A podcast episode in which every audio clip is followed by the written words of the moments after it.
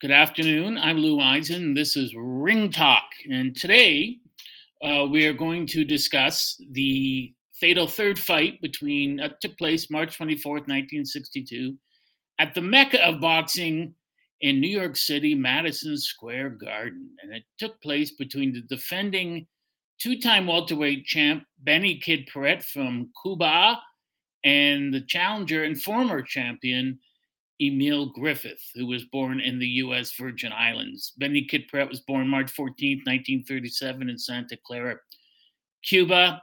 The, this fight centers on several factors. It was a very acrimonious, bitter fight. They did not like each other. This was a grudge match, without a doubt. And the grudge started before the second fight at the weigh in. Um, it was known in boxing circles in the early 60s that Emile Griffith was gay. Wasn't mentioned, the press knew it. You weren't even allowed to write about it. In fact, Pete Hamill uh, told me at the Hall of Fame one year that he almost strangled his editor at his newspaper because he wrote that what had happened, and he said that, uh, which is true, Paret referred to Griffith as being gay, called him a maricon, which is faggot in Spanish. And so when he wrote that down, that he called him a homosexual using a pejorative term, um, what happened was that uh, Hamill's editor changed it to, he referred to him as an unman, which drove Hamill, nut, Hamill nuts because he thought, what's an unman? A bread box is an unman. A lamp is an unman, but you weren't allowed to mention it back then. So there were three factors the, the homophobic taunting of Griffith by Paret that went way over the line. The fact that Paret, by the time he defended his title for the third time, was a shot fighter and should not have been fighting. And also why Hall of Fame referee, one of the best ever, Ruby Goldstein, just stood there. He froze as Griffith in the 12th round landed just under 30 consecutive headshots. After the first three, four headshots, Pratt was gone. His arms were by his side. He wasn't defending himself. He was just a punching bag. And Goldstein froze. Only time it ever happened to him in his career. And he retired after that. He never refereed another bout. Pratt grew up in in uh, Cuba. He was born in Santa Clara, and he loved the fight. And I explain it this way most kids, most people, but especially young boys, at, you know, between 7, 8, 10, 12, 14, they don't fight unless they're cornered. They just won't. It's a natural instinct. Paret loved to fight. He lived to fight. He would go around picking on bigger guys just so he could fight and he loved to test himself against other people. So Paret would fight all the time, and he got into the amateurs, and he did well, and people loved him. And his style didn't really change from the amateurs to the pros. Paret was a, a walk-in face-first slugger, and that's why fans loved him because he guaranteed action. His hero was the great Kid Gavilan, and Gavilan was a tremendous fighter, an exciting fighter. Gavilan understood, like Ali after him, that you you uh, you have to put on a show. As we saw last night, it wasn't such a great fight with Tyson Fury and Dillian Whyte, but it's sports, but it's also entertainment. And Gavilan understood that, and he was Paret's. Hello, Sheila from Atlanta. Thank you for joining us. He was Paret's uh, hero. The thing is, there's a great difference between the two men, which is as brilliant as as uh, was offensively, he was equally masterful on the defense. He was a hard guy to hit. Remember, he, he came within a few points of beating the great Sugar Ray Robinson. Pratt had no defense. Pratt, the, the fighter that you would compare him to, a modern fighter from the last 20, 30 years, would be Arturo Gatti. Now, before people get up in arms, Gatti was a very good technical fighter. He just eschewed that later in his career for becoming a power puncher. And it comes down to one immutable fact asses in the seats. The more people you can fill the arena with, the more money you can demand. And knockout artists will always get paid more. And within the exception, of course, of Muhammad Ali. So, so Paret is doing well in the amateurs. He's knocking people out. The problem with his style is it has a short shelf life. You, the body can only take a certain finite amount of punishment, and then after that, the person's body will start to break down. And that's what happened to Paret, although I'm getting ahead of myself here in the long run during his professional career. He was spotted after he'd moved from Santa Clara to Havana.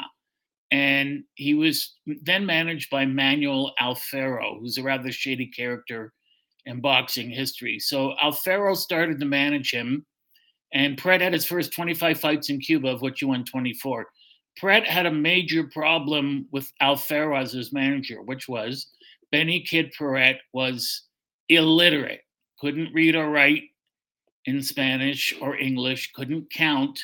So he was at the mercy of Alfaro. And the problem with that, of course, is you could give him a number that he was going to get paid for his fight, or you could tell him the percentage that Alfaro would get from his purse, but it meant nothing to him because he was illiterate. And he rarely got paid whatever he was promised after he has his first 25 fights in Cuba, Alfaro, who was mob connected, uses his New York mob connections to Frankie Carbo and Blinky Palermo, the Lucchese family, moves Paret to New York, and Paret starts to zoom up the welterweight rankings. Now, Paret was good, he was winning. The fights weren't fixed. Paret was getting his opportunity, and he was beating guys consistently. At that time, Emile Griffith had taken a circuitous route to getting into professional boxing. what had happened with Emile was he followed his father and eventually the rest of his family to the United States. His favorite sport was baseball. That's the one he wanted to be a professional in. But he needed a job to support himself. So he got a job in a woman's hat store in Millinery owned by Howie Albert. Howie Albert was the business partner of all, one of the all-time greatest trainers, Gil Clancy. Howie managed the business end of boxing, and Gil trained them. And one day, while he's working in the back of the hat factory making these hats in in the late fifties, it's a brutally hot. And I've been to New York, and if you've been there, you know how hot it gets. There's stifling hot day. Windows are open, but there's no air conditioning. He's pouring sweat and he asks Howie Albert, this is the story they gave, if he could take his shirt off. And he did. And he couldn't believe the musculature, the physique that, uh, that Griffith had. So he said, you should try boxing. At which point Griffith said, why would I do that? I don't like being hit and I don't like hitting other people. But he got him to the gym. He was a quick learner. He was an all around athlete. And in no time, he was doing well in the amateurs. And he'd moved up very quickly in the amateurs. At which point he said to Gil Clancy, which was true, I come from a very large family. I have a lot of siblings. I have to make money to support them. I have to help out. So he turned pro. And with Griffith, Griffith had his first, I guess his first pro fight was uh, June 2nd, 1958. It was a four round win over Joe Parham at St. Nicholas Arena, which is where Benny Kid Paret fought all the time, too. And so Griffith starts to do well. He starts to move up in the rankings. Both men are doing well. And Paret is the first one to get a shot at the world welterweight title, and he wins it by defeating, in 1960, defeats Don Jordan uh, for the title uh, by unanimous decision. I believe it was at the the Las Vegas Convention Center. So he defeats Don Jordan, and the problem and I'm going to refer to my notes here. The problem for many fighters that die, the reason that these fighters die, obviously from severe brain trauma, but it's from having too many fights over too short a period of time. And you have to see this. He wins the title May 27th, 1960. Two months later, he fights Garnet Hart. One month after that, he fights Danny Moyer, who was a great fighter. Then he fights the ultra tough Luis Federico Thompson four months later. Two months after that, he fights Gaspar Ortega. And if the name sounds familiar, it should. Ortega's son Mike is one of the top referees in the sport today and a great guy. So he fights Ortega. Two months after that, he fights Emile Griffith, 1961, April 1st at Miami Beach. And the three fights between Griffith and Paret took on a similar pattern. What happened was, in each of their fights, Paret's doing well at the beginning. He's walking in and he's, you know, hell bent for leather. Griffith is eh, trying to fight Paret on the outside. And for some reason, and it happens with fighters, it happens with all people, Griffith loses focus during the fight and he starts to sleepwalk through the fight.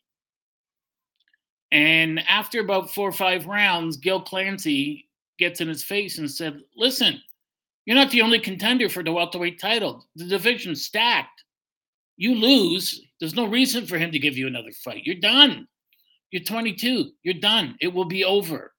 And so Griffith turns up the heat, starts battering Paret around the ring, and in the 13th round, catches him with a left hook, drives him back into ropes, hits him again and again and again. Griffith, excuse me, Paret drops to the canvas. He is out cold. Referee counts 10, and then Paret's cornermen have to lift him and carry him to the corner.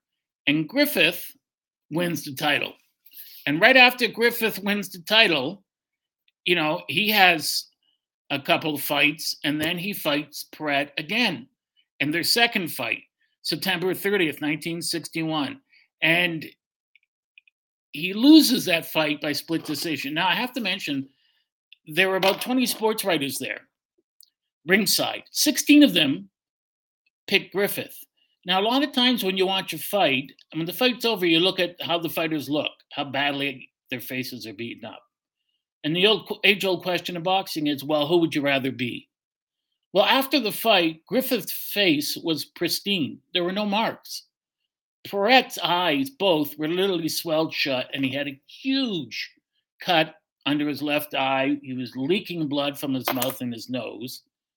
And and yet he was given the decision and he won back his title. Now the thing here is uh, he didn't take time off after that. He wins back the title and he's he's fighting again you know, he's fighting two months later, and then a month after that, and then a month after that, and a couple months after that. He keeps fighting. There was no time off ever for Paret to allow his body to heal, and it was it was detrimental to him in the long run. But of course, during his career, because a fighter can only take so much punishment before their body and mind gives out completely. So after the second fight, um, or after the first fight, they, they as I said, they have the second fight. Paret wins it back, and Paret has a couple fights. And what does Paret do at that point in time? He does something amazing, which he should not have done, which may have cost him his life. He challenges the great Gene Fullmer, who was built like a Sherman tank, a middleweight, the undisputed world middleweight champion who'd beaten Ray Robinson and who could punch like a heavyweight, he challenges him for the middleweight title only a couple months after winning his title back from Griffith. And he takes a tremendous pounding. He, he's sort of competitive in the first three, four rounds because of his hand speed, but he's not boxing Fullmer. He's standing toe to toe. He's squaring up and slugging it out with Fullmer. And that's what Gene Fullmer wanted him to do. And, you know, as the great Charlie Goldman said, you don't fight the other guy's fight. No one ever ever invented a game just to be beaten at their own game. It doesn't work that way. You have to use guile and cunning. And Paret didn't have that in the ring. He just had his power. And over the course of the fight, um, Fullmer just gave him a phenomenal beating, just pounded him down, knocked him down repeatedly, and then knocked him out in the 10th round. And it was a severe beating. Now, here's an interesting thing Fullmer won the fight, but didn't fight again for a year. That's how vicious the fight was. And he said, I never hit a man harder and more often than I hit Benny Paret. I hit him sledgehammer blows. And what happens after the fight? He's fighting just over three months later for the third time against Griffith, defending his title. And that should not have happened. His manager, Manuel Alfaro, let it happen. The New York State Athletic Commission let it happen. People should have seen the beating he took. They did, but they did nothing about it. They let him keep fighting. And that was wrong. He should have taken time off after the Fullmer fight to allow his body to recover and should have had a full physical. In fact, after the Fullmer fight and right up to the night before, uh, the third Griffith fight, he complained to his wife Lucy that he was having nosebleeds, ear bleeds, his eyes hurt, the back of his head was throbbing, his trouble with his vision, and this these were all indications that he had brain trauma, but no one did anything about it. Now, in deference to the New York State Athletic Commission, they didn't know about it. So people will say, well, how come he went for the examination and they did nothing? Because Pratt said he felt great, never told them he had a problem. I mean, neither did his manager. Why didn't his manager, Manuel Alfaro, send him to see a neurosurgeon? You know, send him to the doctor, send him to the hospital. Why? Well, because if he had done that and the news leaked out, the fight would have been stopped. They wouldn't have allowed the third fight. They would have suspended Pret, if not for six months, they would have suspended him permanently. They would have taken away his boxing license. So Pret had no choice but to keep fighting. And as, as his wife Lucy said, he was illiterate. He couldn't read or write, couldn't count. What else was he going to do but fight? He had no choice but to fight. And so Pret, you know, just over three months after taking a ferocious beating from Fullmer, had to step into the Madison Square Garden ring and take on Emile Griffith, who was probably the best fighter in the world at that point, pound for pound.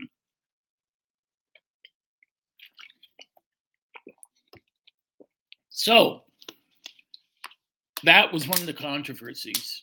Pret fought too often in too short a time span. And his manager wanted him to keep fighting to make the money. And the other thing, of course, was he never got the money he was promised. He was always given a little bit of money, but never the full extent of what he had signed for. He put an X for his name. He, as I said, to be with a wolf like Alfaro and his mob contacts counted against Pret because Alfaro was going to keep him fighting forever. So before the second fight, they had a weigh-in.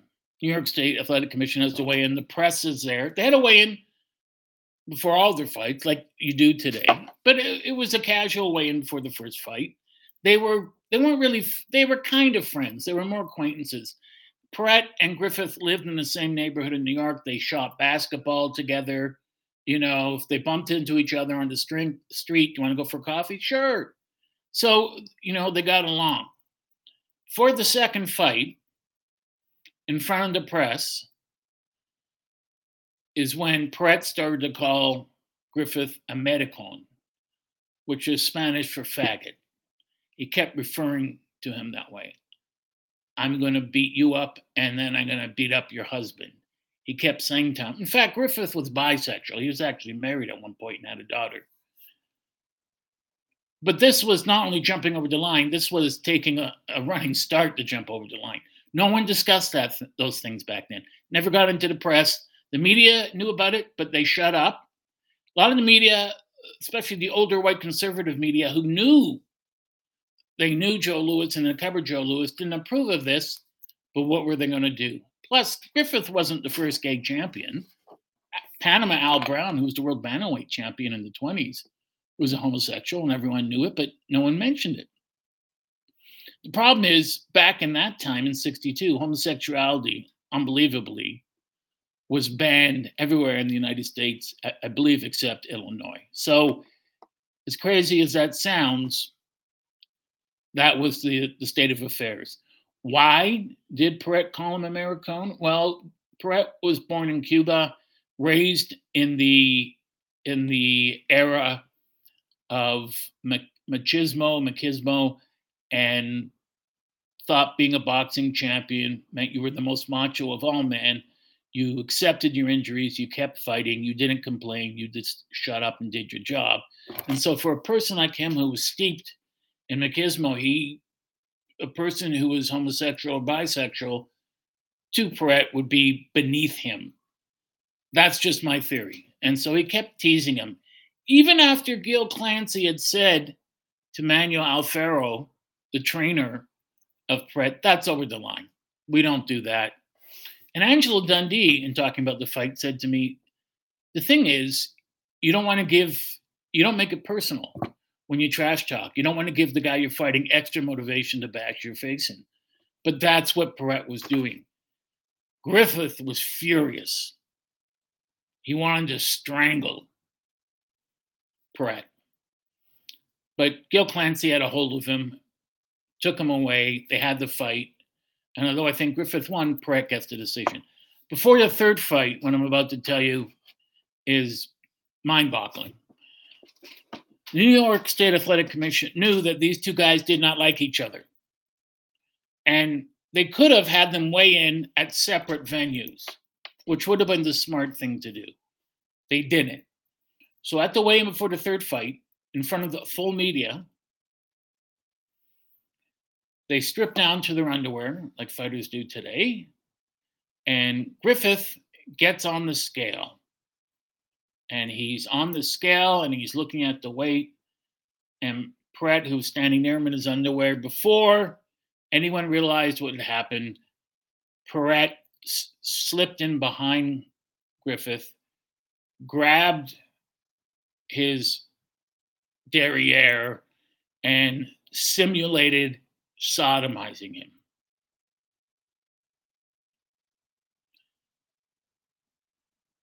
People said they could see, literally see smoke coming out of Griffith's ears.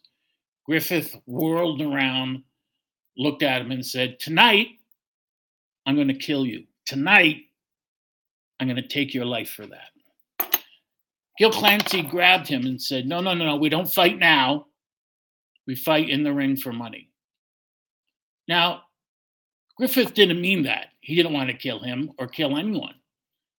But in the heat of the moment, he'd been violated in a, in a horrific fashion. And that was his response.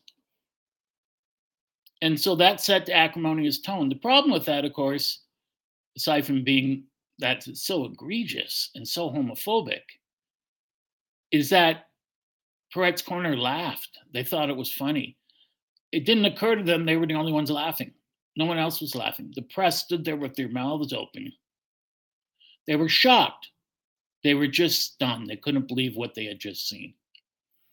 And so that was the stage. This is what had happened before their third fight. So they go to the ring that night.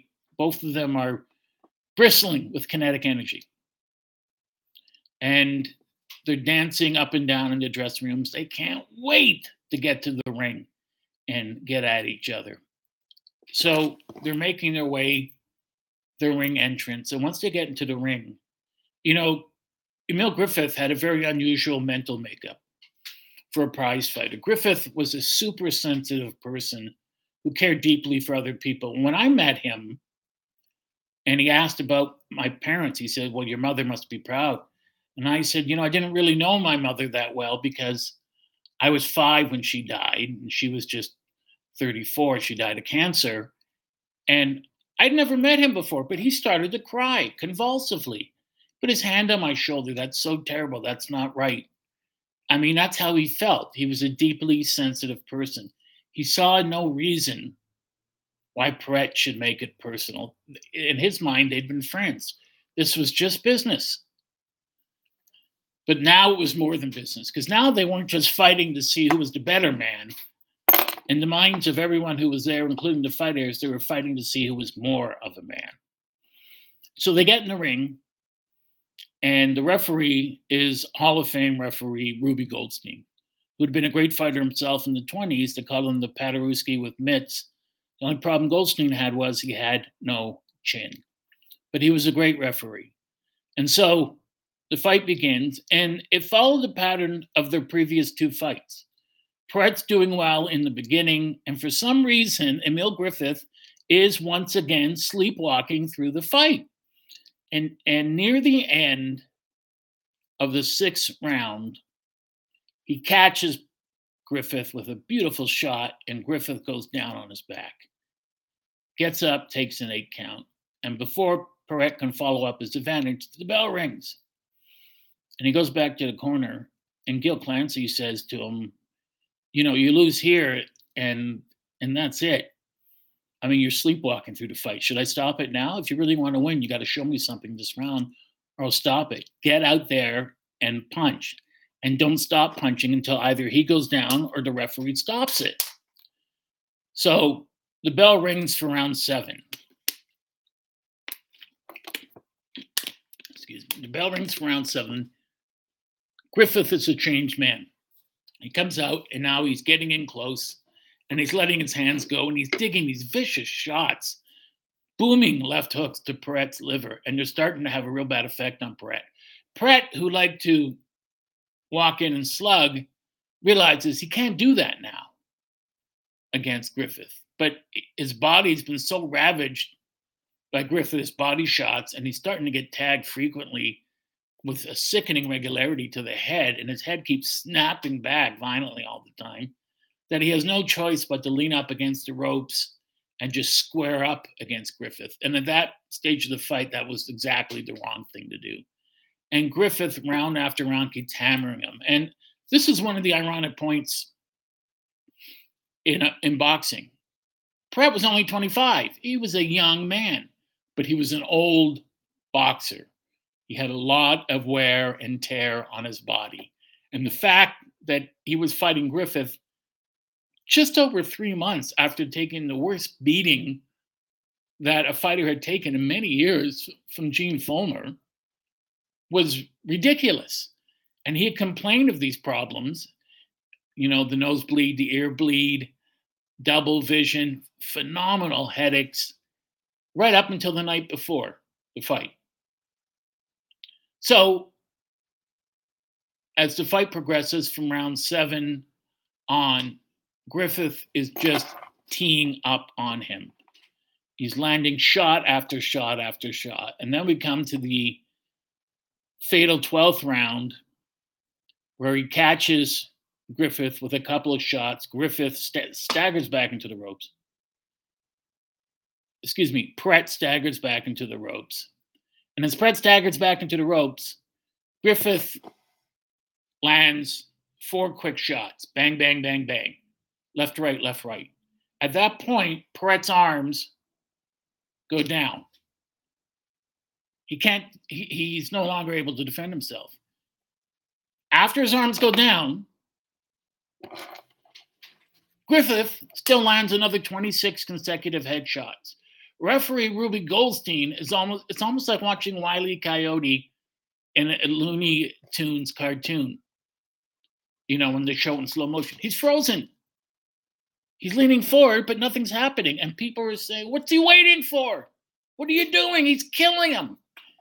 And finally, he comes to his senses. Goldstein jumps in grabs Griffith, at which point Paret sickeningly slides down unconsciously down the ropes with his arm caught over the ropes and he slides into the canvas like he's sliding into a coffin. And Griffith goes over and starts to celebrate, and then he tones because Gil Clancy tells him to tone it down. And he and he keeps saying to Gil Clancy, Griffith says, Well, Benny will get up, right? And Gil Clancy says, I hope so. Well, Benny will get up, won't he? Hopefully. But Benny's going to get up. Well, we hope he's going to get up. He doesn't get up. He's out cold. He's not moving. Doctors get in the ring and they're trying frantically to find a pulse. They're trying to get him, you know, to see how his breathing is. There's no response. So they have to stretch him out of the ring and they take him to Roosevelt Hospital. Now, uh, what happened there at the hospital was you have a Dr. Halpern and several other neurosurgeons, and this was common back then. There was no CAT scans or MRIs. It didn't exist back then. That was technology in the future. They drilled four holes, two on each side of his head, to allow room for his brain because his brain was swelling. And he remained in a coma for 10 days and he died without regaining consciousness on April 3rd. When they did the autopsy, Dr. Halpern said uh, he didn't suffer from injuries from previous fights. We saw no we saw no evidence of that. However, I took the autopsy report and sent it to my kid brother, who's a doctor, and he said, Well, that's not exactly true because at the time they examined his brain, his brain was so swollen, they wouldn't have been able to see other edemas or hematomas that he had that he had um, suffered, especially in his fight with Fullmer. So people like to ask, well, if he hadn't fought Fullmer, would he still have died in the Griffith fight? We don't know. What if he fought Fullmer but fought someone else other than Griffith? Would he still have died? Probably. Fullmer was the coup de grace to Paret's life. Griffith finished the job. He didn't finish it in the 12th round when the fight ended. Probably in the first couple rounds when he hit him, it, you know, uh, was starting to go downhill. Paret had an inordinate amount of fights in such a condensed time period that it was too much. And his style, which is limiting at best, fatal at worst, put his health at risk. As I said before, he had no defensive skills, whatever. Before the fight, my mentor, Angelo Dundee, had said to him, Listen, you know, to Alfaro, excuse me, his trainer and manager, he shouldn't be fighting. His reflexes are shot. And Alfaro said, Well, if something goes wrong, I'll just go to Cuba and get another boy. After the fight, you know, he got paid 40 grand for that fight. The widow said, his widow Lucy said there was no money. It was gone. Now I heard rumors that Frank Costello took it. I have I never was able to verify that. I also his widow said that Manuel Alfaro, his manager, absconded with the money. And that would not have been uncommon. That happened to a lot of fighters back then. What was amazing about Griffith, of course, was after this fight, it sort of destroyed, not sort of, it, it just vanquished part of his soul. He was never the same again. Part of Griffith died in the ring that night with Paret. He never got over it till his dying day.